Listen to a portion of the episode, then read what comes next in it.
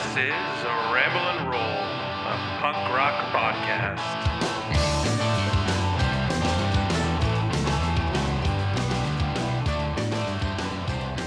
Okay, here we are, the first episode of Ramble and Roll. Well, Welcome. rather the rather the introduction episode. We're officially calling this episode zero, and I think I want to go episode zero, Introduction to Destruction, just uh, for the Sum Forty One reference. Absolutely. Why not? Okay, yeah. So this is going to serve as like a little taste of what we're trying to do here, like a little something to get you hook hooked. Uh, so to begin, why don't we introduce ourselves? Uh, I guess I'll yeah. I guess I'll start. My name is Mike F. I go by Mike F now because I'm a teacher and I don't want students finding me on the internet any easier than some of them already have. So that's why I'm going by Mike F. Uh, Didn't take long. no, it did not take long at all. Uh, over to you, Scott. Um, well, I guess I'm just Scott Richter, and I don't have any students and don't care if anybody finds me on the internet. So, yeah, Yeah, so that's we are both us. from the northeastern corridor of the of North America, if you will. I mean, yeah, this is stone's throw away from each other. Speaking Just of a that, stone's so throw with a closed border in between. how do a dude? How does a dude from Ottawa meet a guy from Vermont, and how do we end up hosting a podcast together? Why don't we talk a little bit about how we know each other and the evolution of our friendship? These ten, almost twelve years, it's a tale as old as time. uh, that we've known each other. It's uh, it's So- been a long time, that's for sure. yeah. I mean, Do we want to start like I, I think back? it really all starts. I, I, I mean, are we going Allentown? Are we talking? No, like well before Dropkick that, how do we get to we Allen, how do we get to, how do we get to Allentown? We have to start there, or else nobody's going to understand what we're talking about. POS, my friend. POS. For those of the uninitiated, that would be Punk Oi Ska, which is a now defunct website. Yeah, it's not piece of shit, punk And, oi uh, ska. Um, No, those are that's just what people call us. yes, we we are the POS. Is uh, should we tell them what kind of site punk oi ska was, Well, or you know, it's all in the name. So obviously, it was uh, centered on punk music and the subgenres within that. Uh, and you could uh, you, you had access, we'll say, to all sorts of music, and you could listen to pretty much anything you could find on there. Because you had people from all over the world. I think at its peak, it was twenty thousand members, give or take. yeah, it was big. Um, it was it was Uh, large. Um, I don't think it ever got to be as big as uh, one of the other ones, but it was definitely it's definitely up there Yeah, and uh, Um, yeah, we after you, sir. what year did you join that website? Do you remember? Oh God, um, I really have to think about that. I want to say I was definitely still in high school at that time. Um, so maybe 2006, 2005. I'm not sure which. So, a couple years Somewhere before along me. those lines, because I I was there very early. Um, and I yeah, I, I sorry. Uh, Speaking over you, I was No, gonna no, say go I ahead, my didn't join until like 2007, and I didn't start talking in the forums till like 2009. Up to that point, I was just like I was ac- acquiring music uh, through the Right, means right. provided by the site, and uh, but yeah, like around Absolutely. 2009, I I really started posting, and like uh, you were posting like a lot of like Dropkick Murphys like bootleg videos from like way back in the day that you got through like VHS and whatever. I guess you were trading Yeah. tapes at that time. Yeah, right? absolutely. I used to have a, an Angel Fire website and everything. It's probably still active. That's terrifying to think about. Yeah. So that's that was I think that was our bonding. we bonded over our love of Dropkick Murphys. I would say. Yeah, I think that I, I think that's where it all begins. I, I think that's really the the core of it. Um, and we were, you know, of similar age. We were from Yes. A similar area. We were, uh, you know, beyond Dropkick Murphys. There were other bands we were both very into, and uh, just the, the the friendship just made sense from the get go. I feel like. Yeah, like I don't even remember. I just remember like one day, like seeing your name pop up on Facebook and being like, "Oh, that's the guy from Punk Rock Ska. I should add him. He's cool." Because like, yeah, we both had like the same exact right because we used to have a. Facebook group. I think. yeah. Right. I think we did, yeah, and, And like, the- yeah, because that's where I found I, I found you and Chris, our other good friend, at like the same time on Facebook. I just added both of you because you were both like the other two huge Dropkick Murphys fans, and we would like post about Dropkick Murphys on Punk Rock Ska to the point where people were mad at us. we got we got a lot of shit for that. We definitely did. Um, Mhm. But So you know, uh, And our, then I- our friendship moved off of that. Yeah, I was gonna say I don't remember even how it came up. I just happened to be going. I happened to be in Philadelphia around the time the Bosstones were playing, but I had to go home before their Philadelphia show. So you like were like you should come to the Allentown show. So I was like, okay, I guess I'm gonna go drive two hours to Al- get my dad to drive me two hours to Allentown, Pennsylvania, so I could Right. meet, go see the Bosstones and meet this dude off the internet who I've never met before. with Teenage Bottlerocket and the Flatliners, Yes. as I remember yes. that. Yes, I can And never escape the Flatliners. I I've remember deciding- probably fifty times. Well, you know, there's there's a few bands that are like that. I think uh, that are that are just tough to get away from, and we don't need to name any names. I know Daniel knows No, what we're talking a- about. This is a nice podcast. We're gonna keep things nice. I I should have I should clarify. I I I like the Flatliners, so it wasn't really a bad thing. It just like being from my Oh, area, you end up seeing them like all the time. Right. I mean, back then they were on Cavalcade. Uh, like that was the record they were Mhm, touring, mhm. and that was a that's a great record. I mean, but uh, Yeah. yeah. And I remember meeting you at Allentown, and then we did not see each other for two years because I, I- I think, true. if I remember correctly, because I don't think we saw each other again until the Bruisers.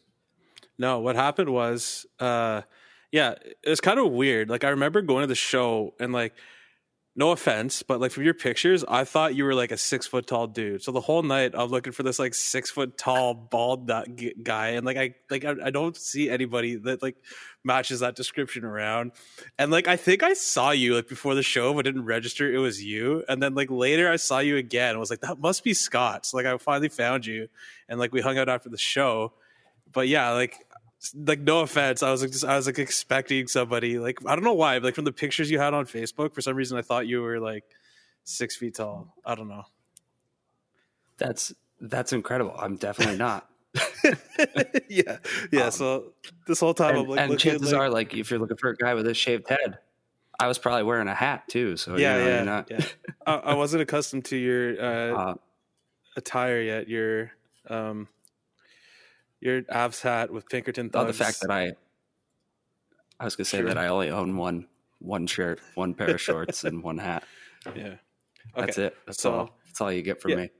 Yeah, so we go from Punk Oi Ska, we go to meeting at the Bosstones show in Allentown, and then we don't see each other for two years until 2000 tons of TNT. I think the year before, I went to a Dropkick Murphy show at uh, Arena in Lowell, but like you didn't go to that one or something, so we didn't meet. We didn't see each That other. That was one. Yeah, I remember that was one I couldn't I couldn't make, and because I think that was the year that um that Bruce played with the band. Yes, it and- was. I, um, I I could like only make that day or something like that that year. So that was the only those were the Yeah, only so- shows I was at, and I, Yeah, mean, I so, guess like- that that kind of worked out on its own way. But It did because you got to see Springsteen, and I got to see Dropkick play at an arena. So, but it's still a fun show. Um, yeah, I mean it's it's unfortunate that you couldn't have joined me that evening. Yes, No, yes. Um, but Yeah, then so you fast we- forward to what could be you know oh God. one of the best weekends that I've I've you know ever had. Uh, Yeah, you the, know, all, the best and worst weekends. all of the negative things. Yeah, you know Yeah, the, so- the positives I think outweighed the negatives that weekend. Oh, 100%. Yeah. So, for those who don't know, in 2012, we went to uh, a festival called 2000 Tons of TNT in uh, Hartford, Connecticut. scenic, beautiful Hartford, Connecticut. Yes, And we, And, uh, you know TNT was like a, a short-lived show. I mean, or short-lived fest. It was only like three years that that happened, and mhm. the lineups We got that the Pete Morrissey year. was pulling were just absurd. Yeah, Yes. oh, absolutely. That year was absolutely phenomenal from start to finish. Yeah, mean, so the first night of that was Stars and Stripes and the Bruisers. I mean, with Forced Mhm. Reality, and it's like mhm. where do you go from there? Uh, you go to getting robbed at gunpoint is where you go from there. Yeah. So besides that, you know, Yeah, Barry we- Square, we living we were- infamy forever. we were hanging around after the show waiting for a cab and a fellow asked scott for some weed and scott said a 100 bucks and instead of pulling out a 100 bucks the fellow pulled out a gun and stuck it in the stomach of another friend of ours from texas and and said the immortal words run your pockets and a legend was born Run your pockets. And the thing that Uh, I always forget about that night is it was one of it was one of the guys we were with. It was Gil's twenty first birthday. it was I what a will way to have a forget birthday. that. Yeah, So I think that really cemented our really friendship, though. That experience, you know, we got Oh, to see like one of our yep. favorite bands play live, and then we got. Well, I didn't actually get robbed. I don't. Did you get robbed? I think only the dudes from Texas actually had. No, I didn't get robbed them. either. Yeah. Yeah, so like the Yeah, three we- dudes from we- Texas had like their phones and wallets taken from them. I think. Like I can't remember how it worked out, I- but I didn't have yeah. anything taken from me. I just remember thinking, if this dude gets to me, all I have left is Canadian money right now. He's gonna shoot me because I have this monopoly money and don't have Well, anything. that's better than him. Canadian Tire money. just a little bit. So yeah, better. but I think that like whole experience like really cemented our friendship, and like after that, like fuck, like we hung out like a lot for the next like three or four years. Oh, like, yeah, going we- to shows We did a lot in that time. like at least a few times a year we We would see each other, I mean, and then like absolutely. And I think that's the. Sorry, go ahead. oh, I was gonna say, and then the pandemic hit. Now like we don't see each other ever except virtually. Right now, we don't see anybody ever. Just go to True, work and come true, home. True. But you know, light at the end of the tunnel. Hopefully, we will. You know, be able to do something at some point in, in the relative near future, at least. Um, One day. because man those those few years like i can very very fondly look back on a lot of things and a lot of the experiences and a lot of the people that i met along the way and i think that that really starts with you and chris you know what i mean Oh I, yeah, it does. Let's do quick top five. Top five shows we've seen together. oh god i mean we're going cox bar may 2012 Yes, that's your number, number one. one, I, I agree. i have to i have to i don't i don't i don't know cox bar in boston that night was unbelievable uh everything about it uh, something about was a great people wanting to mug us because the gentleman with the machete that evening. I Uh, still have this like right on my desk. oh, there it is. I I haven't seen mine in a little bit, but I'm sure it's Uh, somewhere in my house. Mine hangs in a place Um, of honor. that night, absolutely as it should. I'm I'm Mhm. doing a poor job with mine. You know. Remember that um, fucking? Oh, I don't want to swear because I don't know. Okay, it doesn't matter. Remember that uh that dude, that, like that random cab that tried to pick us up that wasn't a real cab, and then like some other real cab came and like Oh yelled at him and like told him to get lost. And was yeah, was like, no, don't get in that cab. Yeah, not was get in that yeah. cab. some like illegal taxi. And like kids at that show had had like flipped a police car or a cab or something afterwards. Yeah, Like, we missed that because we were know. too I- cool. we, were, still inside. Hanging out with the band, right? So we missed that. Right. Which was I makes me wanna do- flip a Do, car, not though. believe that. No, I, I think they were just playing just like rocking well. it or something, trying to flip it. Right. I I we we will never know. I we mean, won't because we, we were will inside never, ever with know. the band. Uh, okay, number two. What's number two on the list of shows we've seen together? This this one's you. I answered the first one a little too fast, I think. So you okay, I'm putting one. Lansdowne Pub, Dropkick Murphys with like 300 people doing Do or Die and Sing Loud, Sing Proud front Reasonable. back because I didn't get to see the Do the Gangs All Here show. Yeah, I didn't get to see the Gangs All Here show or the first Do or Die show at Brighton, but I did get to see them playing on like a six inch stage with you and Chris and all our other friends at the Lansdowne Pub. That was I- pretty awesome. I I think that was the best one of the bunch out of those out of the ones you've named there. I think Because that it was that pure was certainly chaos? the highlight. Oh yeah, it was yeah, there was just it, there, there were no rules. I mean, the, there was no, there was no nothing. The- They No, just played like- on the floor. They played two full sets. Like they did not just just play "Sing Loud, Sing Proud" and "Do or Die." Like no, they they did opened the show with encore, too. Independence Day, and I was Mhm. turned into a meme. You know what I mean? you Like- were. Yeah, so like I, I yeah, so that's number two. So we got Coxbar in Boston or Coxbar in Boston, Dropkick Murphys in Boston. Uh, What would you Yeah. put at number three? Number three, I, I'm probably going to go with the Bruisers that night. Uh, I think that's reasonable. If I could lump that whole weekend in as one, I Mhm. probably would. But you don't remember Saturday, No, and uh, uh, so we don't. don't. have to talk about that. And I remember the and. Sunday. Um, that's unfortunate. I'm sorry. Nobody should remember Four Loco. um, but I think like the, the last band of that weekend that I remember being on the stage was Infa Riot, and that was a band that at that point I don't think I'd heard for five years, uh, Mhm. maybe more, and they were fantastic. They were phenomenal. They really put like a wrap on that whole weekend for me.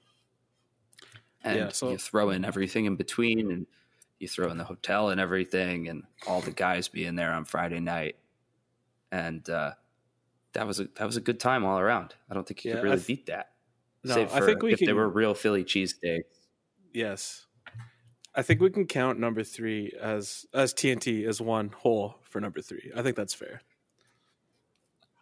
All right, I think that's Okay, good. That works for me. So number Back to you for four. number four, though. This is tough. This is tough. I might throw a curveball in here, just to. uh oh. I'm gonna say Ottawa, 2015. I think What- 2016. Oh, Legion seventy six. Legion 76 at House of Targ with With Thunder uh, and Glory? I- with Thunder and Glory and Ironside, who I think were still going by the name Oh. Honor Guard at that time.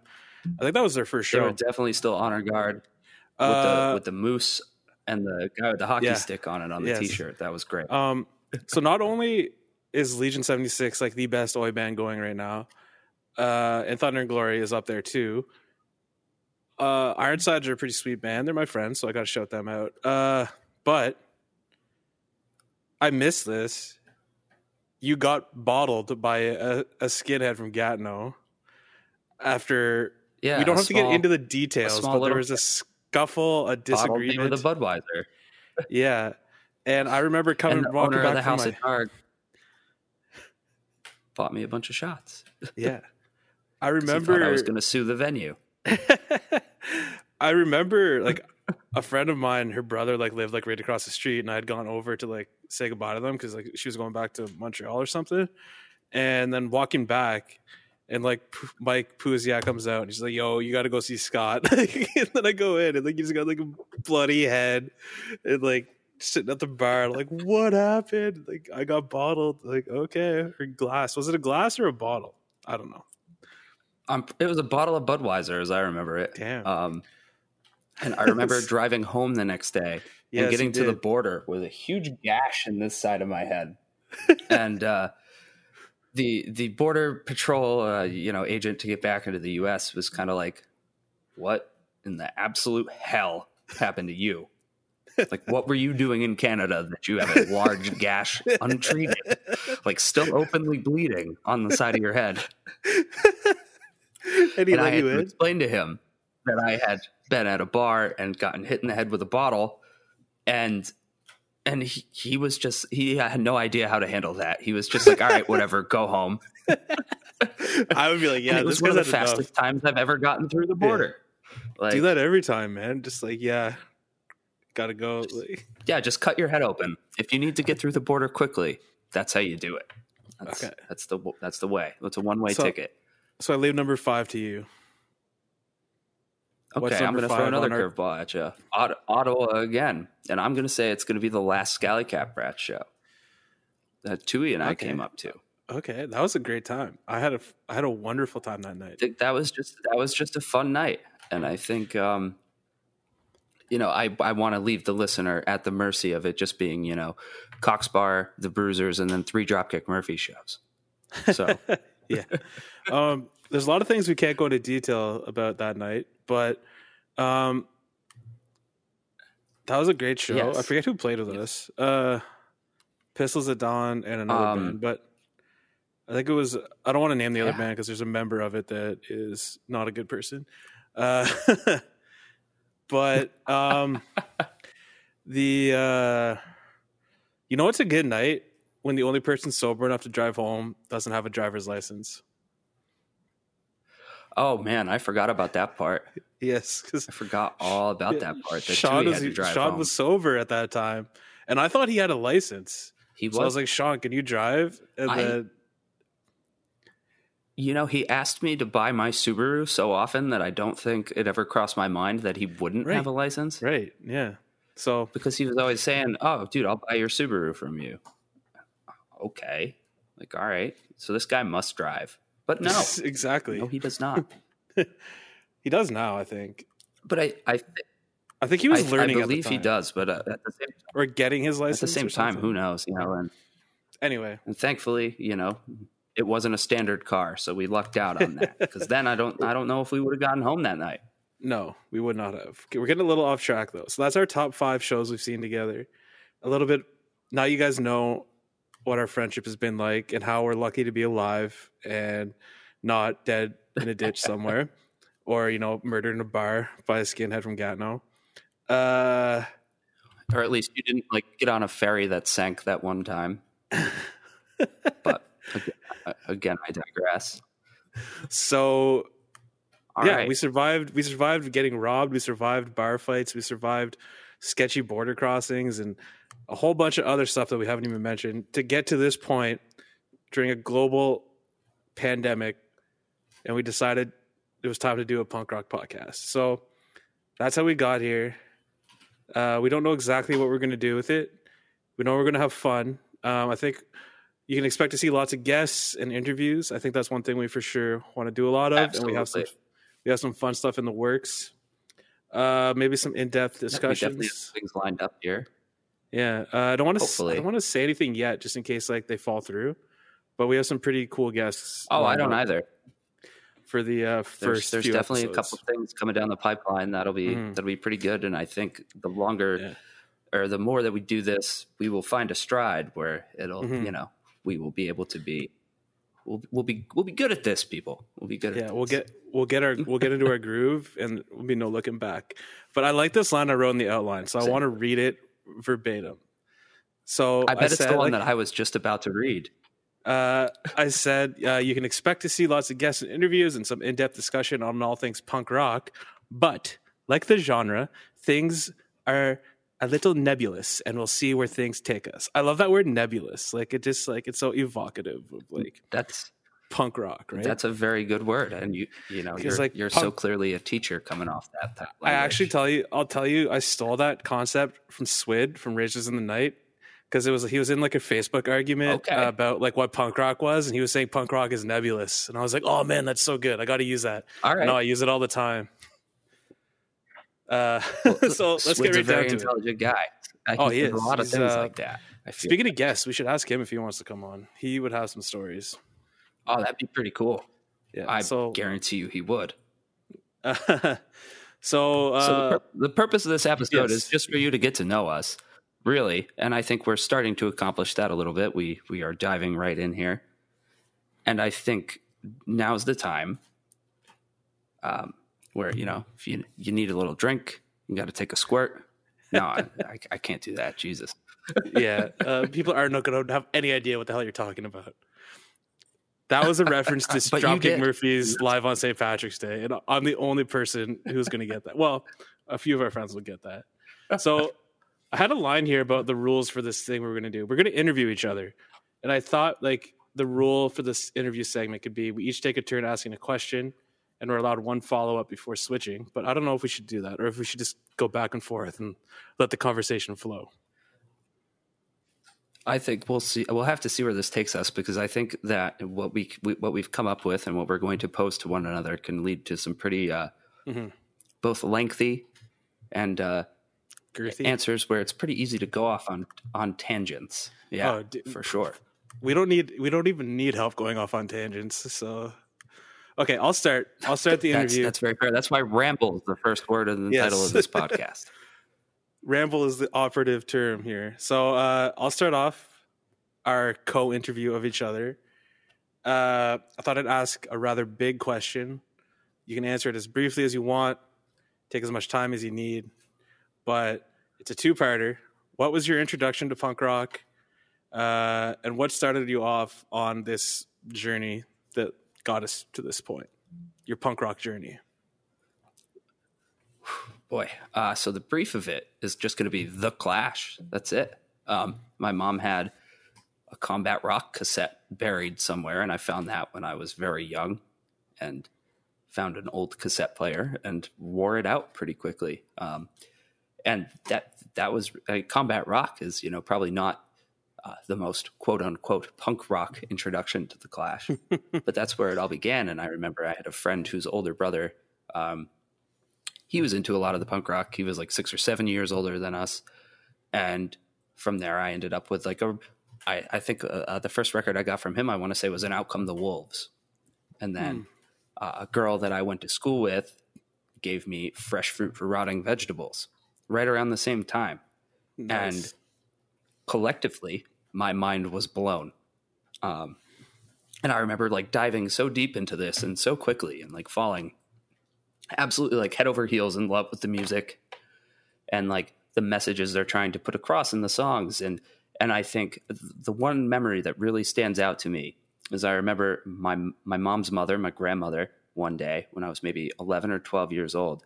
Uh, there was a there was an an uh, issue of that terrible magazine, Alternative Press, and it had Rancid on the cover of it, and uh, mm-hmm. had an interview with Lars.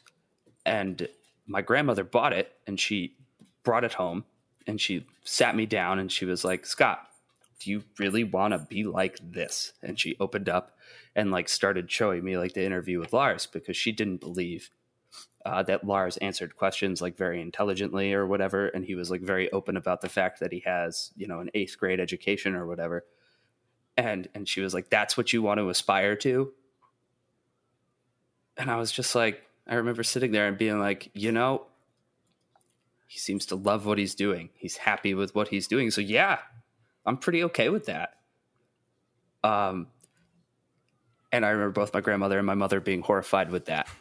and uh, you know, growing up at the advent of the the internet and everything, and file sharing becoming a thing, it was very easy to hop on LimeWire, or the program that I used the most was SoulSeek, where you could download full albums. And I would like go into somebody's files, and I would find all sorts of stuff depending on how they had it excuse me, organized, and I would download like a whole folder at a time, and I'd end up with, I'd end up with all sorts of weird stuff. You know, I'm, a, you know, you're like 13 years old, and you're pulling, uh, you know, like all of a sudden you've got everything from like Combat 84 coming up on your computer, and like, and you've got like, you know, some some you know, South American band you can't even say, um, and like the the band that really that like really really sealed the deal i think when i got there was you know my favorite band out there which is the toy dolls and and once i got there i think i came totally full circle because i had found like i think a lot you know there's a lot of the punk or a lot of punk rock is very serious but a lot of it and i think the true essence of it when it really comes down to it is it's all about like having fun and if you can't if you take yourself too seriously, you're not going to be there. And I think the toy dolls are the epitome of that within the genre. Yeah, man. So you got like a, you got like the foundational punk rock ex- like education like right off the bat, eh? With like the Clash and Dead Kennedys and all that, and like that's a yeah. And if you're gonna get into punk, I feel like that's a pretty good way to do it. And it, it, it's not a bad way to do it. That's that's yeah. for sure. Um, that and at you know, and the other thing, like at the time, you know, with the exception, I guess, of the the Clash and the Dead Kennedys there, but like Rancid was a very active band, and you mm-hmm. know, from there getting into more of those like Hellcat Records bands and and like you know getting into all the bands that are active and all the bands that you're able to go see. That's when it really cements, I think. You know, when you have the live experience. Yeah, definitely. But that's awesome. So, your turn now to ask me a question. Yeah, and I, I think I was going to start somewhere kind of similar. um, obviously, I'm gonna I'm gonna kind of mold two questions into one here. Um, like musically, where were you at musically before you got into like punk music? Before I got into punk music, uh, I was definitely into classic rock. Like Kiss was my first favorite band. I loved Kiss. I was into like ACDC, uh, Led Zeppelin, Uh, Metallica's not really classic rock, but you know, I was into Metallica. Uh, uh, now they're probably Maiden. on radio stations. Yeah, yeah. they- Oh, definitely. So, so I was into like kind of like classic rock, like like Sabbath, so like a bit of metal. Um, I'm trying to think. Going back further, I remember getting Spice World on cassette uh, for a birthday gift uh, when I was like five or six. Nice. Um, I but yeah, the like first one I got being Abbey Road by the Beatles. that's a lot better. like six. so uh yeah so like lots of classic rock uh i had like a little rap phase that uh didn't last very long thankfully and it was mostly just like eminem and little bow wow uh Little Bow Wow. All right. yeah i had a little bow wow cd and i love that like mike movie uh where he gets the shoes that makes him like mike so yeah that's what i, I was Okay. that's where that's where i was at before i found punk rock Well, thank God. no, but I mean, but I mean, I think you you you know you already had that foundation in heavier music when you got there, you know, so that made it very Mhm. easy for you. Um, I mean, the second part of your question says, "How did you find it?" So, do you want me to talk about how I found punk rock? Yeah, Sorry, I'm let's do stepping on your lines. I'm stepping on your let's lines. let's do that. Okay. Well, that's totally fine. Let's do it. you you might already know this story because I've told it before, but so it's like grade s- seven or eight. I'm into I'm into lots of classic rock, but I started playing the Tony Hawk Pro Skater games, or I had been playing the Tony Hawk Pro Skater games, but not really paying attention to the soundtracks. Uh, the Tony Hawk Pro Skater Four, I started paying attention to the soundtrack a little more. I'm like, oh, I like these bands, but then Tony Hawk Underground came out, and I was like 13 or 14 when it came out, I think. I'd have to check that. Uh, but that's when I started paying attention to the names of bands on these songs. And like the one that really stuck out to me was Time to Go by Dropkick Murphys. Because I was like, oh, this is crazy. It's got like accordion, but it's like punk rock. This is kind of cool. Um, so I went hockey. online. Yeah, it's Like- about hockey. I'm like, yeah, man, this is kind of cool. So I went on LimeWire and I downloaded some Dropkick Murphy songs. Uh, the first ones I got was a real weird mix. It was like Rocky Road to Dublin, John Law, uh, another Sing Loud, Sing Proud song, I think, and then Drink and Fight, which is not a Dropkick Murphy song. And I soon figured that out. It took me a little bit, Of course. but I soon fi- I figured out that Drink and Fight was not a Dropkick Murphy song. Uh, and then, uh, I'm just trying to remember the chronology of this. So I started to get into more punk rock, and like MySpace was big at the time. Uh, so I started looking at the Dropkick Murphys' top friends, and it was like Agnostic Front, Bouncing Souls, Blood for Blood, um, stuff like that. So I started looking at those bands a little bit, but then I just have like I have a weird mind. I don't know why I work this way. Uh, the I was like, oh, if I'm gonna get into punk rock, I've been downloading all these songs from all these different bands. Um, I should really like go back to the start and start at the beginning.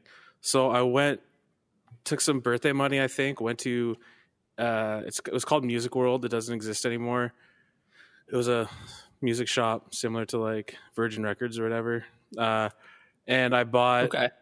I, I I bought a Ramones album and I bought a Sex Pistols album, but I didn't buy like this Ramones self-titled, and I didn't buy uh, Nevermind the Bollocks. I bought Ramones Greatest Hits live, and I bought Sex Pistols live and raw or something like that, or like some some weird so, some Oh, live boy. recording of the Sex Pistols. So those are those are the two first. Those are the two albums I ever bought with my own money. Those are the first two albums I ever bought with my own money, and so I really got into Oh. Ramones not so much the Sex Pistols. Uh, I would get into Sex Pistols a bit more later, but then that's how my journey really started, and I started getting into punk rock, like Dropkick Murphys and the Ramones were two of the big ones. Oh, one thing I forgot to mention to back up. Uh, the reason I started paying more attention to those punk bands on the Tony Hawk games was probably Sum 41. I love the All Killer No Filler album. Like Fat Lip was like my favorite song ever. Like so Sum 41 was probably the band that kind of like pushed me in that punk rock direction. And then Dropkick Murphys is the band that made me take that like dive in. You know, if you know what I mean. Like I, I think that definitely makes sense as like the bridge because Sum 41 was had so much of that like metal influence in them, obviously. Uh, that like you know your your Sabbath, your heavier ACDC stuff like that. Like that's a that's a that's a nice bridge to like a um, you know like a way more of a punk influence, but that heavy is still there. Yeah, yeah. So like, So I think that make that makes a lot like- of sense. But sorry, I was gonna say like, I kind of had like a weird journey because like all these, I was kind of getting all these, I was trying all these like different things at once, and like I really like the Celtic stuff that Dropkick was doing, so that got me into Flogging Molly, and uh those are like Dropkick and Flogging Molly for a long time were like my two favorite bands. Dropkick still my number one band, I would say, but uh yeah, and then I I met some kids from high school who were into punk too, and they were already going to shows and stuff. So I decided I was going to start trying to go to shows with them. So like uh, the first show I ever went to actually turned out to be Flogging Molly and the Street Dogs in Montreal. And like I got my parents to take me, and I I went with my brother. But then the first ever when I got and then I started going after that I started going to like local shows with my friends. So the first like smaller local show I ever went to was the Subhumans UK, which was awesome. I still love that band. And that's, then I that's a fun one. Absolutely. then I then I saw Bouncing Souls uh like right after that. Uh and then I saw Krum Bums and Lower Class Brats like a couple months later. So those are like my three first shows. So like that I think those shows kind of was like, like 2006? it's 2006 or 2007. I think Flogging Molly was ended think, 'cause 2006 seeing a book. or started 2007. Yeah, I didn't like it took me a couple of years before I really started like going to shows and like getting more into the punk scene. Like at first it was mostly just listening to like Dropkick and Flogging Molly and then some some Ramones and some Sex Pistols and then once I found most friends at high school it's when I really dived into the scene.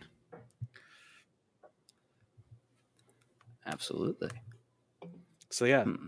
I believe. so is it my turn to ask a question? your turn again, sir. I think so. Ooh, this is a very introspective one. Uh, very deep. What has your? Wait, no, that's yours. Never mind. I know I had a deep one in here. Uh, yeah, here's my deep one. It's an easy one. What is punk to you? Doesn't have to be a definition, but like rather what it means to you. Like what? What does? Yeah, what does punk mean to you? Oh, Webster's dictionary defines.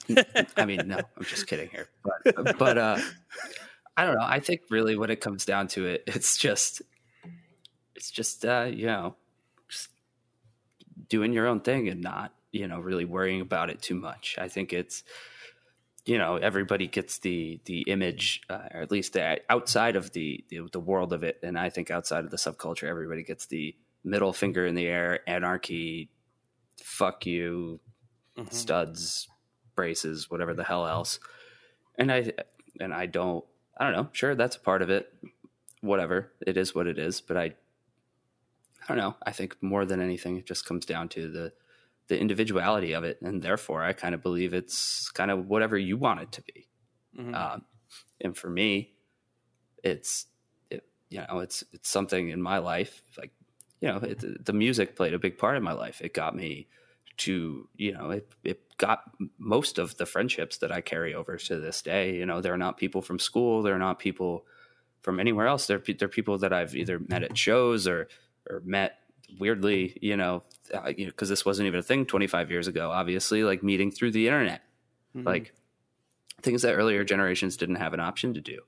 But i think that's really what it is more than anything else i, I think in the end it becomes, I don't know just kind of like becomes your your family in a way um, definitely, dude. i guess that's kind of off track there a little bit but i No, think I it's think- more the individuality of it Yeah.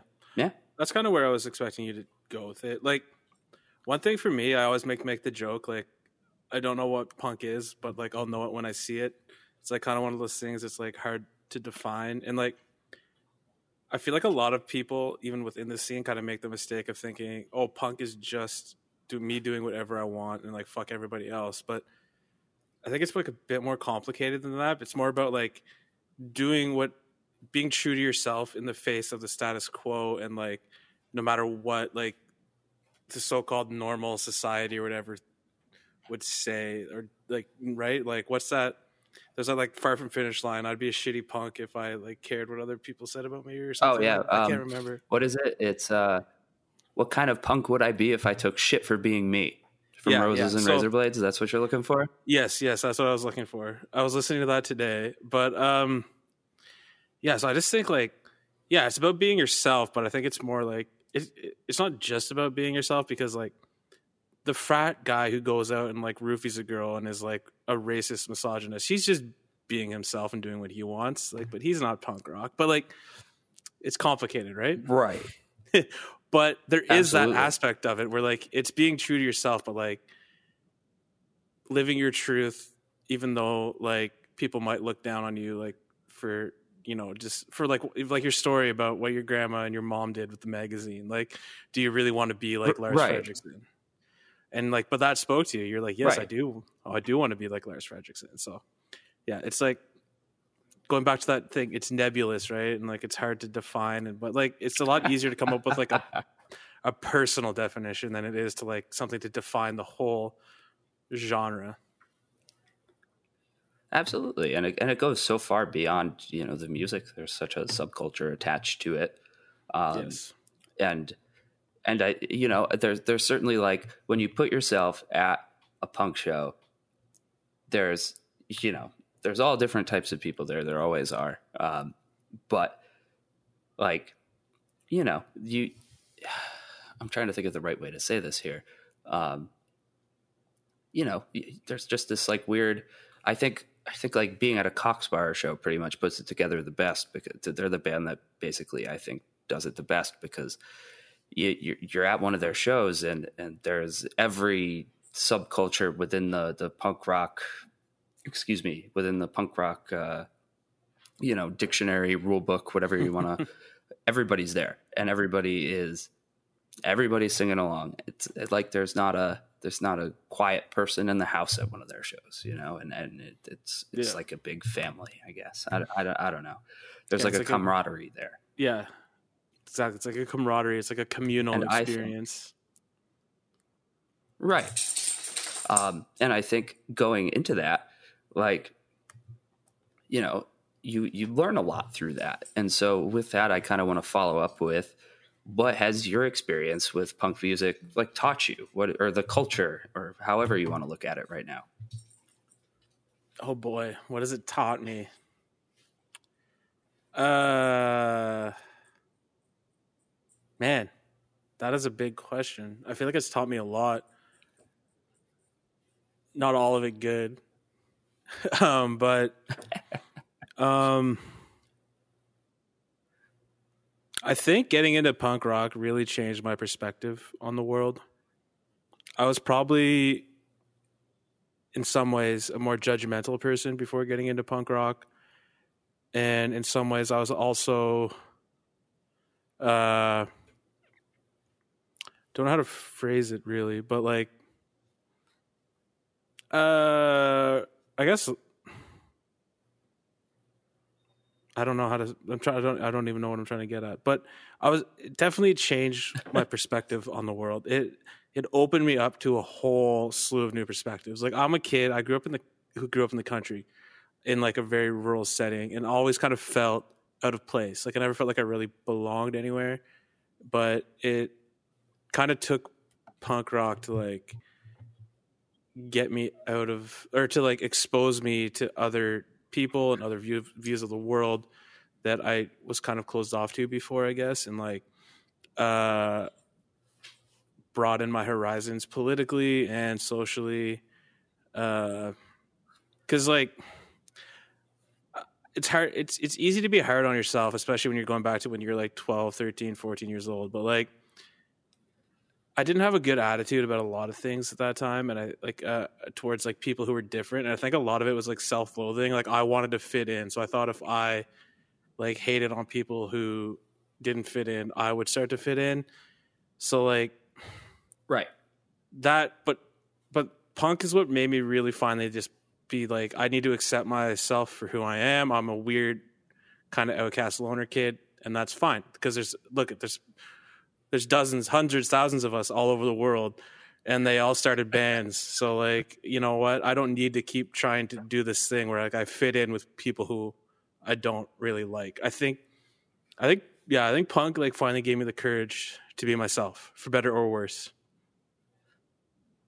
I, I think that's totally reasonable, especially for, for both of us. Like, because I, I know we we grew up in a similar way uh, in the sense that both of us were very, uh, you know, we played a lot of hockey growing up, and that doesn't necessarily expose you to the the cream of the crop of humanity. I feel like Yes, and always family influences and like just like the people you're around all the time might not necessarily have the most enlightened view of LGBT Absolutely. people or people of color. So it just becomes yeah, like I don't think I was ever like I'm not saying I was ever like super homophobic or racist in any way. I never was. I'm just saying that like there's those baked in attitudes of like they come along with like growing up in like an insulated community where like you don't realize you kind of have harbored these prejudices like of no fault of your own just like through the environment you grew up in like one example i would always make those stupid jokes about like oh i don't care if people are gay as long as they don't hit on me like that's something i said all the time when i was like right, 13 right, right. And i thought i was being super enlightened and looking back now it's like you're just an idiot like but Right. I think punk, like in its Right. vast array of like different political views and different social causes, like it made me a better person in that regard. And it also at the same time realized I'm just kind of leeching onto the attitudes of people around me in order to try and fit in with them. And that's not what I should be doing. I should just be myself. Right. It's better to step away and Mhm. yeah, absolutely. It's better to step o- step out of the way and decide that you know I need to form my own opinions and have my own views on things because yes. that's how you get trapped and stuck somewhere you don't need to be. Yeah. Okay. But So I'm looking at my going back to questions. You, good sir. and I kind of want to skip a couple because we kind of already went over them. Like we already kind of, Okay. like we kind of already did the like if you could relive any show thing when we did like our top five uh Yep. shows we've been to together. So I feel like retreading that ground might be not worth the time. I don't know. Um Yeah. This is a quick one though. I can just ask you like what's the lot like kind of sad considering the pandemic and the fact that shows haven't happened for a long time, but what was the last show you actually got to attend before the shutdown? Well, I, uh, funnily enough, it was a show you were at with me. Um, it's going to be the Bruisers in Providence when uh, Oh wow. when we it was me, you, and DJ, and and, uh, Chris and Alex, Alex. was there, and and Chris was there. Yeah, and uh, and I got in a car accident driving to Providence, and we went to the casino, and you know all sorts Yep. of stuff that weekend yet again. And uh, That was a day. but uh, that, that that was a day for sure. Um, you know, kids, you shouldn't call the cops to the scene of an accident when your license is suspended. Just for the record, any listeners the out record- there, I advise against that. You didn't do that. The person who was involved in the collision with us did that. Yeah, the person the the person whose license was suspended called the police, and And we got to leave quickly. Yeah. And go eat hot dog and go eat hot dogs next to Rob Lind. Uh, but and they had to stay at the scene of the accident for God knows how long. uh, I always I remember making the joke because like I stopped drinking. I was I'm not drinking anymore. DJ's not drinking. You were sober that night. Like I think we were all sober, and we still managed to somehow get into some ridiculous bullshit at a show. So that's a good last show to go to, happen. right? I just feel like Like that night was It's a, that's a story. course. That's a whole night. There's a whole story unto itself. So that's a good night to have as your last show. I feel like they all are in the end. I, I feel like almost every time we get together, whatever happens could be a pretty good story. yeah, my last show was uh Anti Flag and Grade Two at a place called I uh, was- the Twenty Seven Club in Ottawa, and I didn't even stay I for was supposed to see that tour.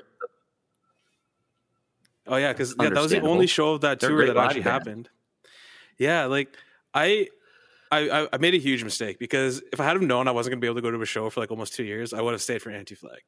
But I was recovering from an illness and I was Right. tired, and I was like, I'm gonna go home and sleep. I really just wanted to see Grade Two, So I saw grade two, and I was like, okay, that's it. I'm going home to bed. I got to be up for work tomorrow. and then the next day, their whole tour was canceled. Like everything shut down all of a sudden. Like it was just like, oh damn. And that was the only show on that Yeah, tour the, they the played. first show. so like Yeah, the first show that got canceled here was Yeah. that tour. So like I assume do those guys even live in Pittsburgh anymore? Or do they live in like California? Where do they live? knows? Who knows, man? You, you- who knows? Because like, I feel like musicians end up all over the place. You know, like Jake Burns lives in Chicago. Yeah. So like yeah, so like those anti flag guys, they drove up from wherever, Pittsburgh, California, to Ottawa. The grade two guys flew from the Isle of Wight to Ottawa to start this big tour that never They happened. They played one show. so they played one show and then the whole tour got canceled because of the pandemic. Yeah, that that weekend here we were supposed to have three shows that I was going to go to, and all three of them got canceled. So, you know, hopefully back on the other end there. Um, you know, uh, hope maybe we'll get them back on the other end of this, but who knows? Um, but I think if if you could give somebody like with zero foundation in punk rock and like just no they they'd had no you know prior interest, no prior exposure. If you could put three records in front of them, what three records would you choose to do? Three records to get somebody Yeah. into punk rock. Three. Yeah, Three. three. I'm just, Just buying three. time. uh, okay. My number one, I had to think about for a second because I was going back and forth. Ramones self titled. I was thinking Rocket to Russia because I think it's a better album, but I chose self titled simply for the fact that those first chords, the Blitzkrieg Bop, can be life changing. And that's like, the power. I, actually, oh, I don't know anymore though because that song's all over the place. No, I'm still going with the Ramones self titled, I think. Okay. Yeah, so number one, Ramones self titled. Or, yeah, okay, yeah, yeah. Number one, Ramones self titled in the bank. Number two, don't even have to think about it. Shock Troops, Cock Sparrer. That's going in there. This is already a bad list because like I'm already thinking about like 50 other albums that could go in here. Uh, I know that's that's why three is a tough number. But that's specifically why I went with three. Number three, Clash self titled, I think. I think that's I think that's a reasonable choice as well. I'm sticking with it because it's like it's it's like how do you choose? Five would have been a lot Reason- I- more I manageable. agree. And even I that would have been harder. we we have approximately one crossover album, and it's Shock Troops. Okay, yeah, give me your three then. Shock Troops. What are the other two? Shock Shock Troops. Little Fingers, Nobody's Heroes. Oh, that's a good 100%. one. And then um, my third one, I think I, I'd have to go like a little more recent. I'd have to, you know, give it a little bit of recency bias here, um, and jump up. Oh God, I don't know. See now I'm now I'm in trouble. Uh, I don't know. Shock Troops, Nobody's Heroes, and I feel like I'd go the total other direction, and I'd give somebody who had no idea what was going on. I would give them Anti Nowhere League. We are the league. Damn, that's the one out of left field. Man, Yes. so many albums. Like, But I think that, through- that was it. Oh, damn it. Yeah, Sorry. this will have another one that would have been great to put on there. but yeah, like Which one? Uh, going through my head. Well, there's so many going through my head. Like the one that just popped into my head that I should have said, and now I'm even sec- second guessing that is "Out of Step" by Minor Threat, just to get like the hardcore in oh, there, yeah. See, I, I, yeah, complete then I discography. I, remember getting that or a CD complete when I was discography, thirteen, yeah. and that just or like oh, "Fresh Fruit for Rotten remember that just Vegetables." uh, like like what like you like London Calling. You could put like the first three Ramones albums, like uh like even Nevermind the Bollocks. Like as much as I don't really enjoy the Sex Pistols as much as I used to, that's still a foundational album. Um or Oh, what about Damn Damn Damn? Like they. Oh Jesus! All right, Machine Gun Damn, Etiquette. Damn, Damn's like, another good one. I, like there's just so many. right, I could have said it just as easily said no- inflammable material. Right. Like- yeah. Like I was even thinking Do or Die for like classic '90s like street punk. I almost, I almost said "Do There's or just- Die," and I also almost said, um, uh, I almost, I also almost said, "That's right, don't tread on me." Ooh. So lots of possibilities. If you're out there, never listened to punk rock before, just take that like clip there and just go listen to all those albums. What the hell are you doing here? No, I'm just. or but, yeah. but, okay. but if you if Uh, you need something to listen to, I think those are all great places to start. okay, this one's a bit easier because it's personal preference, semi-related. Okay. So to give the uh, people an idea of your taste and what sort of thing you're into, first give me your top five bands, and then give me your top five favorite albums. Five bands, very easy here. We're gonna go Toy Dolls, Stiff Little Fingers, Cock Sparrer. See, and the last two is where it gets very, uh, very tricky Oh. for me. And I think the last, like the last two, kind of change really frequently. But I think just for the longevity of where they've, how they've been there for me always, I'm, I, I have to put Dropkick there. And I think my fifth one uh, over the last like three or four years, I think the band I've listened to more than any other is the Suicide Machines. Ooh, interesting. That's a band I've never really gotten into a lot. Can I just say though that I'm shocked that the 737, the Mighty Mighty Boss didn't make that list? I, you know, I I find myself having grown pretty distant from the Bosstones at this point in my life. Like I, when they, I've listened to them actually more in the last month than I think I have in the last like two or three years. Well, like, Uh, they've definitely started making a little bit of a regular appearance in my rotation because I bought uh, an original pressing of Devil's Night Out at a record shop here not that long Ooh. ago. And that's a nice. That's a nice. I've had that on quite a bit. Um, Okay, but so as you far as your. albums go, yeah.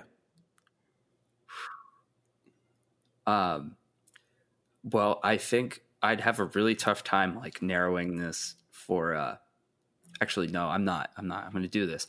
Kings of Nuthin' fight songs. Um, Mm, great album. I don't know if that, that's not number one, but uh, that record is just they they are so unique and so frenetic, and they're just everywhere, and the the energy is like nothing else. R.I.P. Tor, uh, the piece of shit guitarist who's in jail or whatever. Fuck you. I did not but know that. Still, uh, yeah, he had like child porn or something. Um, oh god, so many winners in the but, punk uh, scene these days. but- seriously. But uh that that album is just unbelievable. Um i think i for you know do or die really did it for me still does do it for me. So i think i have to have that there. Um shock troops to carry over from my my three albums. Um destruction by definition by the suicide machines. And uh and i think i'm kind of probably somewhere between um, fuck the 90s here's our noise Ooh, yes, and uh, and that that's definitely there for me from oxymoron and i think I, I guess that's five so i'll stop myself there That was five. it's a pretty good list. I, think kind of so. want to give you mine now, though, even though that's not how this is supposed to work. let's do it let's hear it okay, that's okay So we I'll- can we can change it up this is we make the rules here It's true. Uh, I'm gonna go with my gut, and I'm gonna try to stick to punk because if I start bringing in other and punk related genres, if I start bringing in other stuff, it's gonna get messy. Like honestly, with the amount of times I've listened to it since the pandemic started, I could put "Live at the Fillmore East" by the Allman Brothers in my top five if I really wanted to. But um, I'll start with top five bands. Left Yeah, I've been I've been like on a heavy south, southern rock like uh binge since the pandemic started. Like like ZZ Top, Allman Brothers, uh Lynyrd Skynyrd, like just like uh the band and I have no idea why, but I've just been like super on a heavy deep dive into that stuff. But that's not what we're here for. All We're here for punk rock. Um so my top 5 bands gonna go with my gut. Gonna start with the 3Ds the holy trinity of the mid 90s Boston punk scene. Dropkick, Murphys, Darkbuster, and Ducky Boys. I have to put them in there. wow Those all, are three of my. F- all three in the five favorites oh, All yeah, right. 100%. 100%.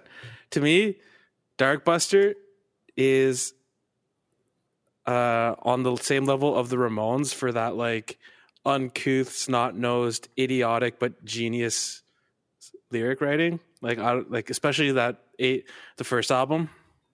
So I have to have them in there. And speaking of the Ramones, songs, Yeah. speaking of the Ramones, they're my number four. This is where it gets tricky. There's a lot of bands that could be in the number five.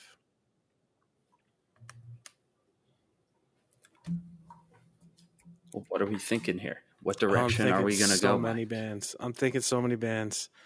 For the, I think I'm gonna go on time spent listening, and say Minor Threat. Okay. I think yes, that's right now. That could change think tomorrow. that- I think that. Um, yep. Because I'm thinking it could be Cock Sparrer. It should be Cock Sparrer. I don't know.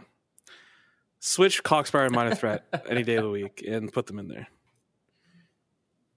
Very different sounds, but very awesome Yeah. sounds for sure. So, if those are my five bands, my five albums: "Do or Die" by Dropkick Murphys, uh, "Rocket to Russia" by the Ramones.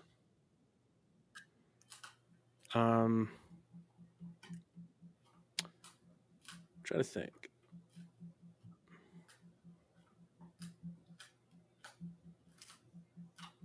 I guess I could put.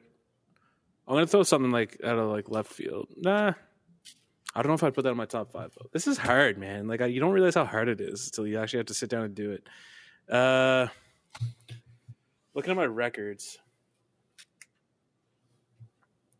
Okay, I'm gonna put all killer no filler in there just because if we're going by time listened, I spend uh, I still spend a lot of time listening to all killer no filler. Uh, shock troops. Did I say shock troops yet? No. I don't. No, you did not. I mean, Okay, we've so both Shark- said shock troops quite a bit. So So shock troops is four. Number five, I'm gonna go with. Oh boy, it's when you get to the fifth spot and you're like, "There's only one left. What do I choose? Who do I leave out?" Uh, right.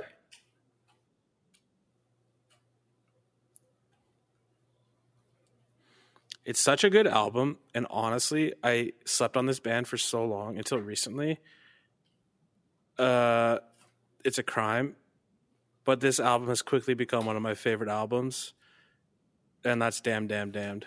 Like I slept on the Damned for so long, All right. and like I just like right now at least it's in my top five. So there, that's my I top mean, five just the way that that album kicks off. You know, you Yes. get that get that bass line getting into neat, neat, neat, and and you're going. I thought about Machine Gun right there. Etiquette for a second, but I think Damn Damn Damn is I listen to more. So okay. So is it my turn to ask you a question then? We both done our top five albums and believe so. bands. Yes. Oh wait, no, that was my question to you. So it's your turn to ask me a question. Oh, geez. All right. Well, I think I'm going to skip ahead a little bit here. And I'm, you know, given the state of the world around us, you know, we obviously COVID, we're in the middle of a pandemic. None of us have done, you know, we, we've not been to shows. We've not really done much in the last year. Um, you know, and the, the world around us, obviously, uh, you know, where, where I'm at, we've had a little bit of a political turmoil, to put it mildly. And, you know, there's, there's things happening, happening all over the world right now.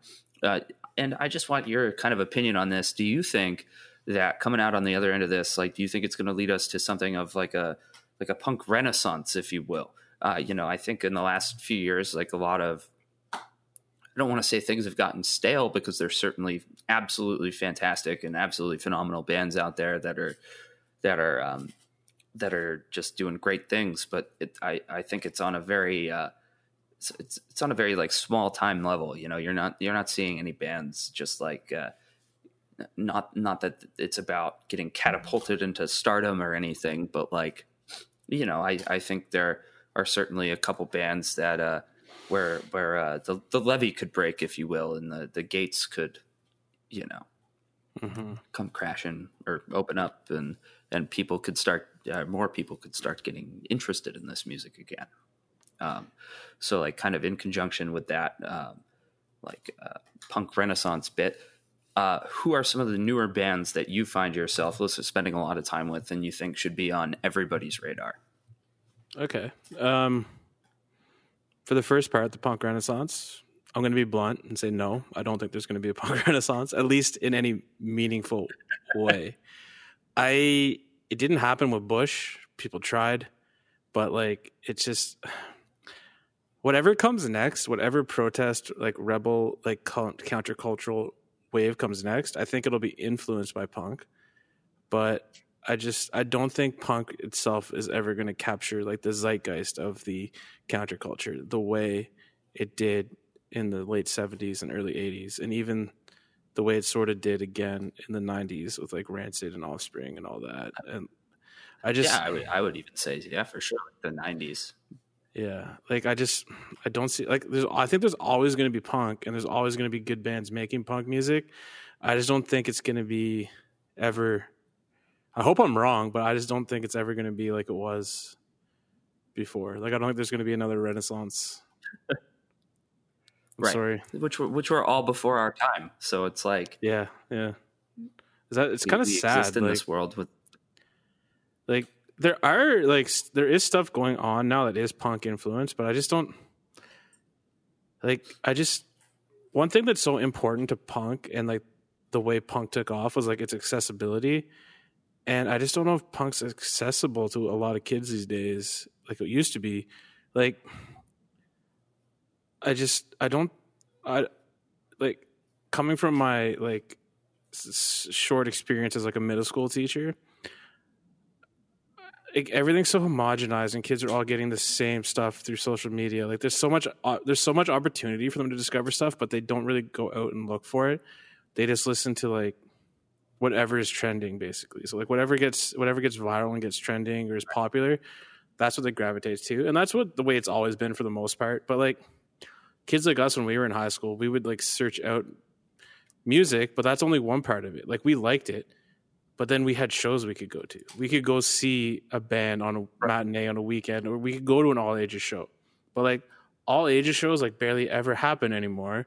There's no spaces, in at least in Ottawa and a lot of other cities, for the all ages show to bring in kids to get them interested in punk. Like so that accessibility, where like a kid can go and listen, go catch a show, doesn't really exist anymore. Like you can't go to a Legion and see a show on a Saturday night or something, or like a Saturday afternoon it's very true.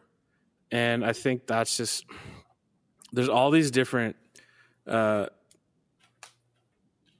facets of like what you need to like really capture like a large portion of younger kids. And another thing that doesn't really get talked about that I've seen other people talk about that know way more about it than me is like the issue of all these big media companies like iHeartRadio buying up all the radio stations. So they're all playing the same things. And iHeartRadio is deciding what everybody's listening to basically. There's no like DJs don't really curate their playlists themselves anymore. They get it from a directive up top. Like this is what we're playing. You talk for a few seconds here. Right. So like shows like right. uh, and you're gonna play this song again. yeah. So stuff like uh oh my god, I'm blanking on his name. Rodney Bingenheimer. Like like he had his show and he he broke a ton of bands. Like he played Nirvana first. He played like uh he played the uh the Runaways first. He played all these bands on his radio show back in LA in the day. But like there's and um the guy for the BBC he still does that. What's his name? Oh my god. There's a guy for the Oh, um, BBC who does Jesus. he does that, but he has the pull to do that. Most people don't have the pull to be doing that. So that's why you get like the same radio station. Right. These radio stations in all these different cities all playing the exact same playlist because like the corporate takeover of radio. Oh, it's crazy. I, like at one of the restaurants I used to work at, you know, we'd we'd kind of just cycle through like three radio stations kind of throughout the day, and, and it was And- the same twenty five songs all freaking day long. And if I if you know I if I never heard an Ariana Grande song again, I'd Yeah. I'd be quite all right. You know, I'd I'd survive pretty well. Yeah, like the the place I used to work, But I think- it had like a satellite radio station that was like specifically for retail. It was like this is our retail like satellite radio station, and it just played like top whatever hits over and over. You know, just Hootie and the Blowfish all day long. but uh, yeah, I think it's it's also a weird side note to this. Is like I'm super into guitars and guitar building and stuff, and apparently like guitar sales have never been better. But I'm just like, where's all the good guitar music? Huh. Right? It's interesting. I mean, Right. it makes sense because people have certainly had the time in the last year Yeah. to jump onto Yeah. the, you know, So, picking up something new. Maybe this is gonna. be. I maybe, mean, like that's what. yeah, maybe this will lead to all the people who are buying guitars right now. They might never do anything with them, but maybe their kids are going to like pick up that guitar one day and just start going to town on it, and like that'll, you know, lead to something. But yeah, Stick, so stick I'm it to the man. I don't want to be negative and like stay on this train of thought because there are a lot of good bands and newer bands out there Right. that should be on everybody's radar. So, who are some of your favorites? Uh, some bands that I've discovered recently, or not so recently, but like in the last few years, that I really love. I love the Chats from Australia. They're hilarious. Uh, their songs like Pub Feed and Smoko are so funny. Like if you if you're into like the toy dolls and that kind of like like like flick like flip the nose or whatever, like kind of like f you, like we're gonna have fun thing. They're a really fun band to check out, and they're very like Ramones influenced, very garagey.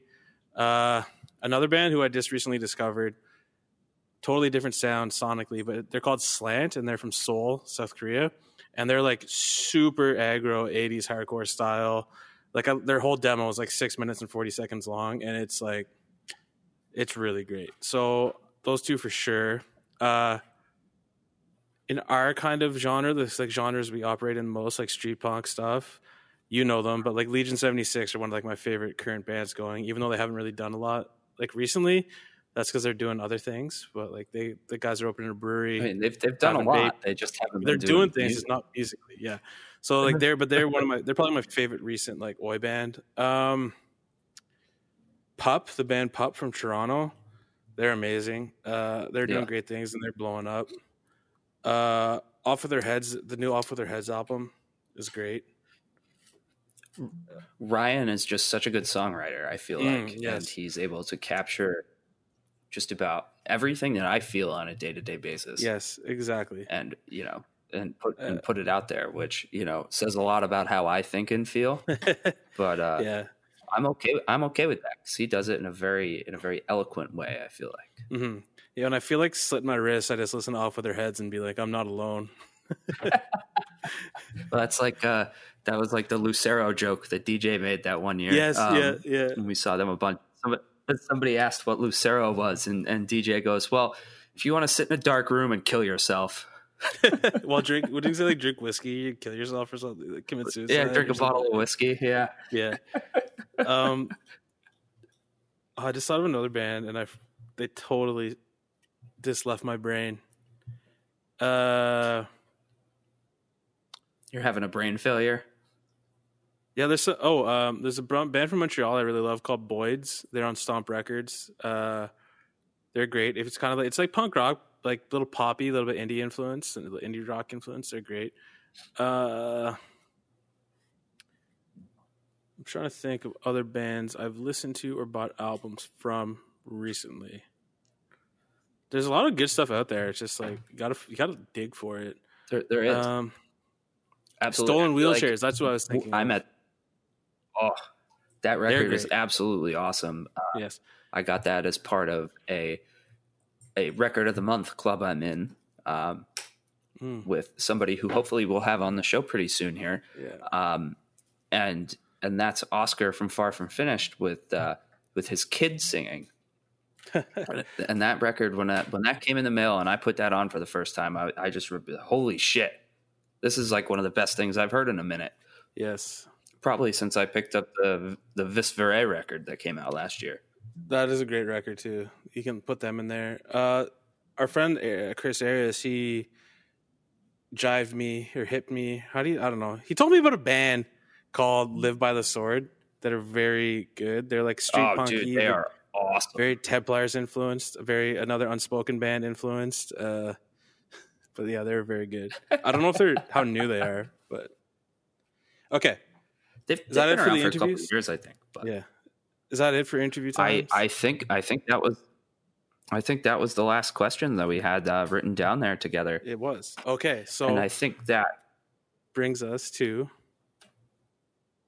a segment. I don't know if it's Breaking going to be a regular news. thing. Yes, a news segment, a punk news, not dot .org, just a punk news segment. uh, like I said, I don't know if this is going to be a regular thing, but a bunch of news dropped this week. Most of it is related to the Celtic punk genre, given that March is right around the corner. And I just want to put a disclaimer up. We're not a Celtic punk podcast. We're going to talk about Celtic punk a lot just because Scott and I are friends because of Dropkick Murphys and also just because of the timing. Our new episode, like we're starting this in March. So there's going to be a lot of Celtic punk content in these first few episodes, I think. Uh, but we're not strictly a Celtic punk podcast. I just want to put that out there because I know that like, Celtic punk isn't everybody's tea. So you know we're doing every we're doing other stuff too. But Absolutely. All Plenty this of other news that- things featured here for yeah, so I'll I'll read through the news items, Scott, and then I'll get your wonderful commentary as we go. How about that? So I'll give you the All right. news, and uh, we'll come up with some witty banter as we go. So first news. This could per- pertain to a later episode. Uh, there is a new Peelers album coming out March 12th on Stomp Records. So the Peelers are a Celtic punk band originally from Glengarry County, down the road from me. They are now situated in uh, Montreal. Uh, they uh, their new record is coming out March 12th, and I totally just blanked on the name because I'm terrible at this. Uh, but they have a new single called Prize Fight out right now, and it is awesome. I give it my full endorsement. So I'm really interested in seeing uh, or listening to the whole album. Uh, I've listened to the Peelers for a long time. I first encountered them on the Shite and Onions Volume Two compilation. I think they did the song "Plastic Patty." That's my, this is my introduction. And in the time since then, I've come to know Dave personally, and he's a very uh, nice guy, good friend. So go out and check out the new Peelers album, March 12th. I know Scott, you I had aren't as familiar with them. I had I never am. sat down with them. Yeah, I, I had never sat down with them until this morning, uh, if I'm being completely honest. and uh, I gave that the, fir- the first thing I heard was that new single prize fight, and Hmm. I, I, I definitely enjoyed it. Um, I think it's very. Uh, they do a really nice job with it. I think it's it sounds awesome. I feel like it's definitely a little bit. Um, it's more of a punk song than a Celtic Yes. song. The Celtic is still there for sure. Yeah, I think Um, I think there's I'm like a fiddle buried see in the what- mix, but I oh sorry, I didn't mean to speak over you. But there is a fiddle buried in the mix, but like yeah, it's very punky. Yeah, and and I was definitely into that. I didn't really know what to expect when I listened to them. I genuinely like when I first turned them on, did not even you know when I when I went to listen to their most recent album prior to that, uh, of which I'm forgetting the title right now. Uh, but I listened Palace to the whole the thing this afternoon. I listened to the whole thing this afternoon while I was walking my dogs, and after that song "Prize Fight," I, I didn't expect everything to be so Celtic. And then Yeah, I fair, looked back fair. at at like their their their prior work, and I was like, "Oh, okay." Like they do every every traditional Irish song in the books, and and Yeah. and that's cool. It's cool to hear different bands' takes on that. So I'm I'm curious to see uh, what the rest of it sounds like. I'm definitely going to be giving them some more time coming up here. Yeah, the uh, I think this is definitely like the punkest song they've ever put out. Uh, they've definitely been on like a trajectory, like and a bit harder with every release. Uh, I think the album with them I'm most familiar is like Liquordale, which came out in 2009, I think. Uh, but yeah, I'm excited to hear the rest of that album. Uh, Stomp Records always puts out quality stuff, so I, and knowing them personally, I just know it's going to be an awesome album. I actually, not to brag, but I might have an advanced copy I'm going to listen to later tonight. Oh, listen to this guy, big shot Yeah. over here. Um, okay, so that's the first news item. Second news item: uh, the Real Mackenzies have announced that they are doing a live stream on Saturday, March thirteenth at seven Eastern, four Pacific. Also presented by Stomp Records and something called Big Bill. I don't know what Big Bill is, but it is coming live from the legendary Rickshaw Theater in Vancouver, British Columbia. There was no URL given.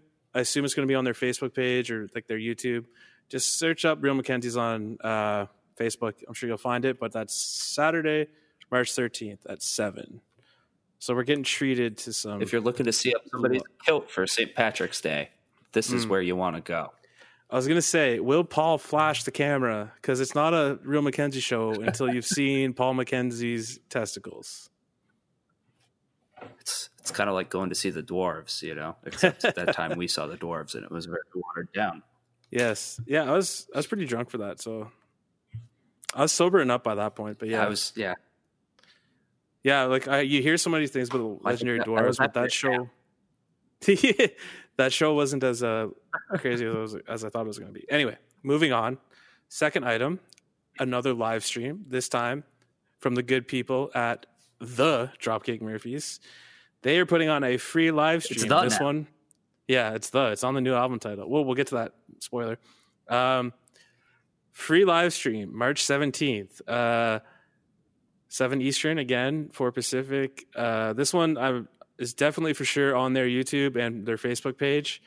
Uh, you can go to dropkickmurphys.com for more info on that. And to also, they're doing a really cool thing. They have like a tip jar and they're giving all the money from the tip jar to the crew putting on the show.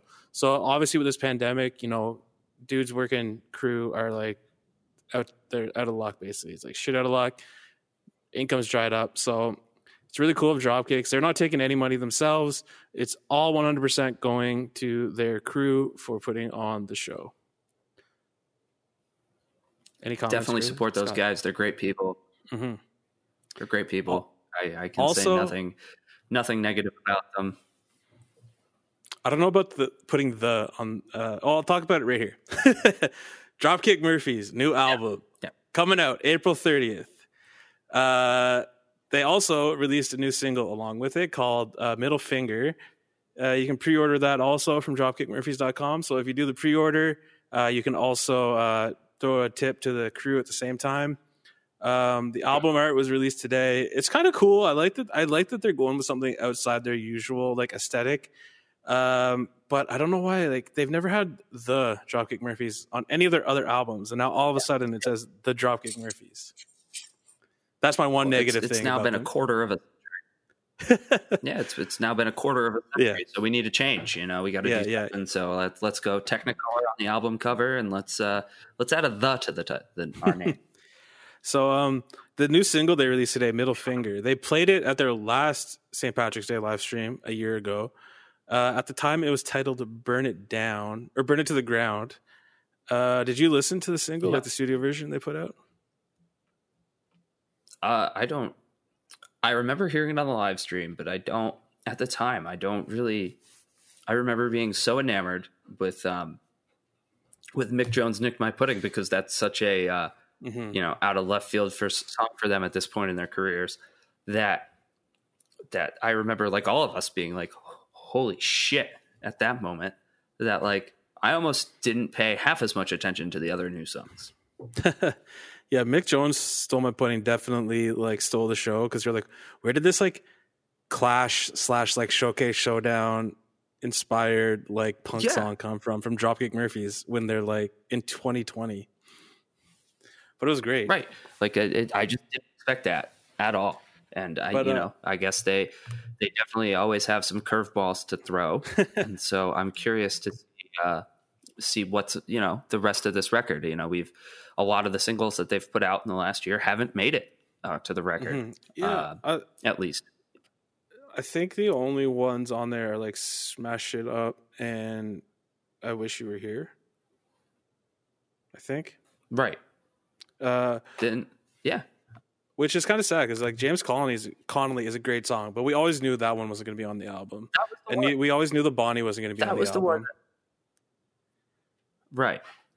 That was the one that I really wish did make the record because you know that that would have fit in on a record that they were Yes. putting out 15 years ago. Yes, you oh for sure. That's like to me, that's like Uh, a quintessential Dropkick song. Like it's got everything. It got the trade off vocals. It's got the guitar. It's got uh, bagpipes. That's like a, a very quintessential uh, Dropkick Murphy song. It's yeah, it's it's what you expect to hear when you think of the Dropkick Murphys. Mhm. Okay, so yeah, I listened to Burn It, or I listened to Middle Finger, as it's called now, a few times today. It's very pogsy, and some people complained about that. They're like, "Oh, it's just a pogue song," but like Dropkicks, like haven't really done a lot of like super pogsy stuff in the past. So it was kind of cool to see them do a, song that wouldn't be out of place on like a Pogues album, and yeah, so I liked it. I thought it was great, And actually And- do it in a pogsy in a pogsy way because I feel Mhm. like when they when they tackle a Pogues song, which as they've done in the past, they do Yes. it in a in a in a very different manner every time. Yes. Yeah. And the thing with Dropkicks, I think they're one of the few bands who still every the songs need to be listened to in the context of the entire album. I find their albums are put together in a very deliberate way. I've talked with Ken about that before, how they spend so much time like with the uh, track sequencing. So I feel like hearing their hearing songs out of sequence as a single with Dropkicks, like you don't really get the whole story. You know what I mean? Yeah, I think you definitely.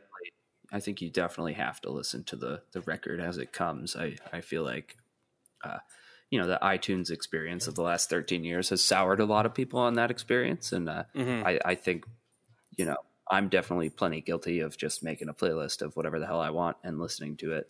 But I but I feel like when you sit down and you listen to a full record in the way that the artist intends it to be listened to, you're really doing yourself uh, a favor. Uh, Yes. That's that's how they want you to hear it. They don't want you to pay 99 cents on Apple Music since it's not iTunes anymore and just get the the lead single and that's it.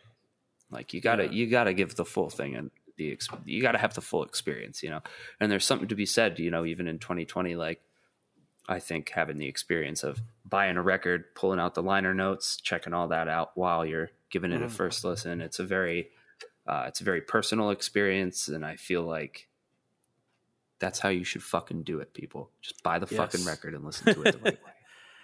I am very much still a an album is a book and each song a chapter kind of person. I I guess I call it deep listening. To me, it's just like listening where you like sit down with the liner notes and read them while you listen. Like I do that with not every band, but like my like favorite bands. They put out something new. I like I did it with the new Off with Their Heads album. I just laid down, threw the record on, and listened to like read the liner notes. Same with the new Pup album. Like that's how you get the experience. Absolutely. I- I think- yeah. Okay, so Yeah, every time I buy last- a new record, I have to do that. yeah, so the the, the last news item is also a live stream, also from a Celtic punk band, a legendary Celtic punk band at the same level of Dropkick Murphys, I would say. And that is Flogging Molly is also doing a live stream, also on March 17th. This one at 3 Eastern, 12 Pacific. So you could have a pretty jam packed St. Patrick's Day of live streams. The only difference with this one is it's a ticketed event that you have to pay for. So if you want tickets to watch the live stream, uh, they're selling them at floggingmolly.com. Uh, so I honestly don't know if I'm going to pay to watch this live stream. I'm just putting that out there. Nothing against the band. It'll, I love seeing them live, but I don't know if I want to pay to watch a live stream. I, I totally understand that. Yeah. I think uh, I haven't spent a lot of time with them in the last uh, however many years, but I, I feel like if their their live set is still as within a mile of home and pre heavy as it used to be, uh, it'll be a fantastic Yeah. set. I, I genuinely don't even know what they sound like anymore. So Um, the new album, Life is Good, is really good. It's uh, definitely a bit more back to form compared to uh, Speed of Darkness. Uh, Speed of Darkness has grown on me over the years, but it's still like my least favorite. And the last time I saw them was like four years ago, I think, five years ago. Uh, the new album Life is Good wasn't out, but Speed of Darkness was out, and they only played like one Speed of Darkness song. It was all like with within a mile of home and uh, earlier. But their live shows are still so good. Like they're still Nice. one of my favorite live bands to see.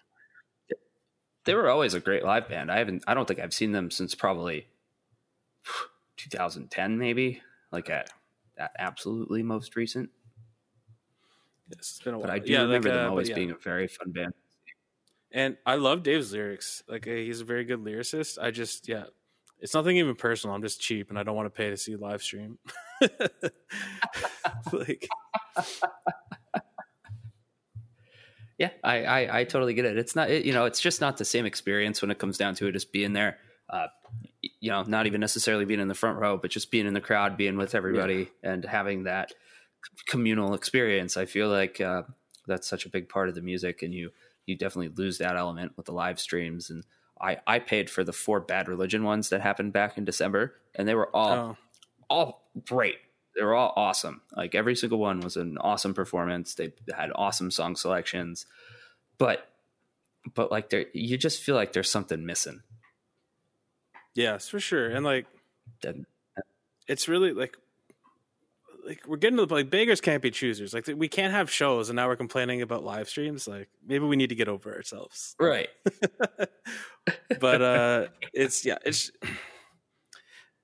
it's there's definitely something missing. Like especially with like punk and like punk related genres, like the crowd is such a huge part of it. Like the bands, like they Absolutely. draw so much energy off the crowd. Like when they're playing to an empty studio, like it's not even the same for them. And you can tell sometimes, like it's just the energy is. Oh, absolutely. It's way it's way closer to, like I I'd almost in in some of the cases like you know I I I think I've I've watched a few of them and like uh, the Suicide Machines one that they did on Halloween was really cool. I thought the Bad Religion one sounded awesome. Um, Dropkick at Fenway was neat for its own reasons. That was cool. Obviously, that's just kind of a that was just a cool thing.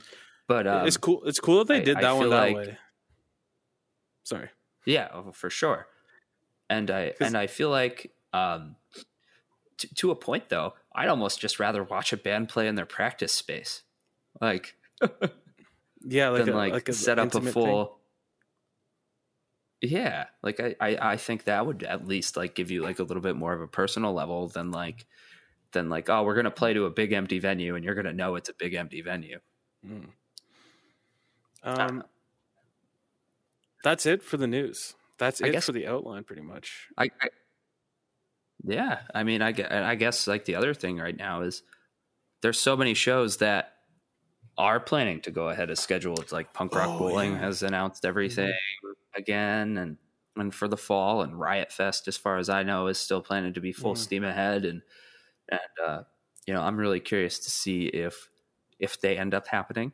Um, I have a Me Punk too. Rock Bowling ticket. Uh, I've uh, I'm I'm definitely on the uh, get it refunded fence right now uh, because I feel like part of the allure with that festival is all of the international bands, of which now there are none on the bill. But again, Yeah. beggars can't be choosers, I, I guess, right now. And I would I would definitely go see 99% of those bands were they to play in Burlington tomorrow and it was safe. You know what I mean?